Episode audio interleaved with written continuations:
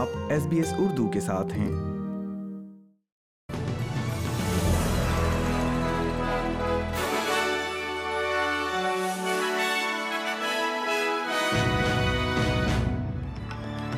السلام علیکم۔ آپ سن رہے ہیں ایس پی ایس اردو اور میں ہوں افنان ملک آج کی تازہ ترین خبروں کے ساتھ۔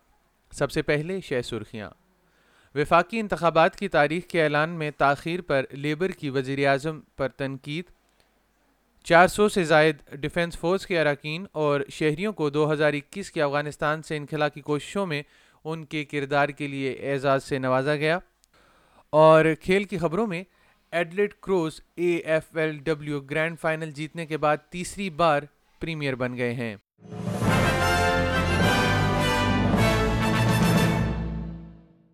اور اب خبریں تفصیل کے ساتھ۔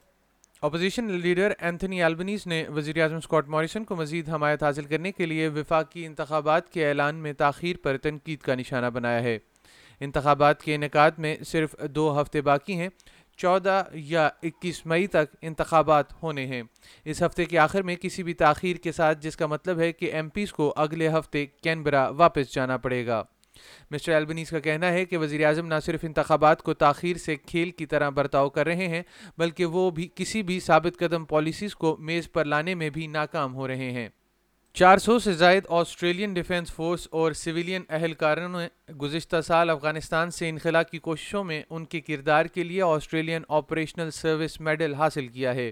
وزیر دفاع پیٹر ڈٹن نے ہفتہ کو ٹاؤنز ویل کے لیوریک بیرکس میں تمغے پیش کیے۔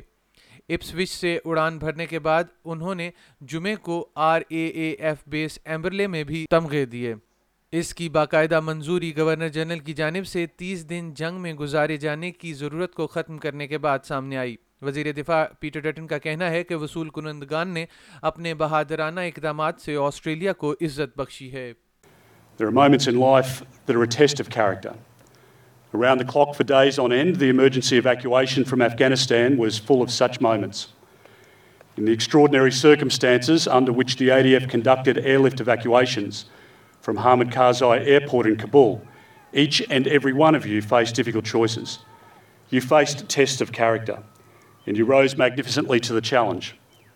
اور کھیل کی خبروں میں Adelaide Crows A F L W کے تیسری مرتبہ پریمیئر بن گئے ہیں اس کے ساتھ ہی آج کا خبر نامہ ختم ہوا۔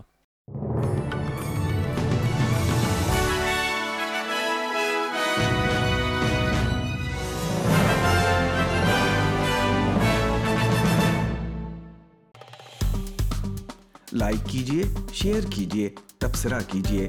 فیس بک پر S B S Urdu follow کیجیے۔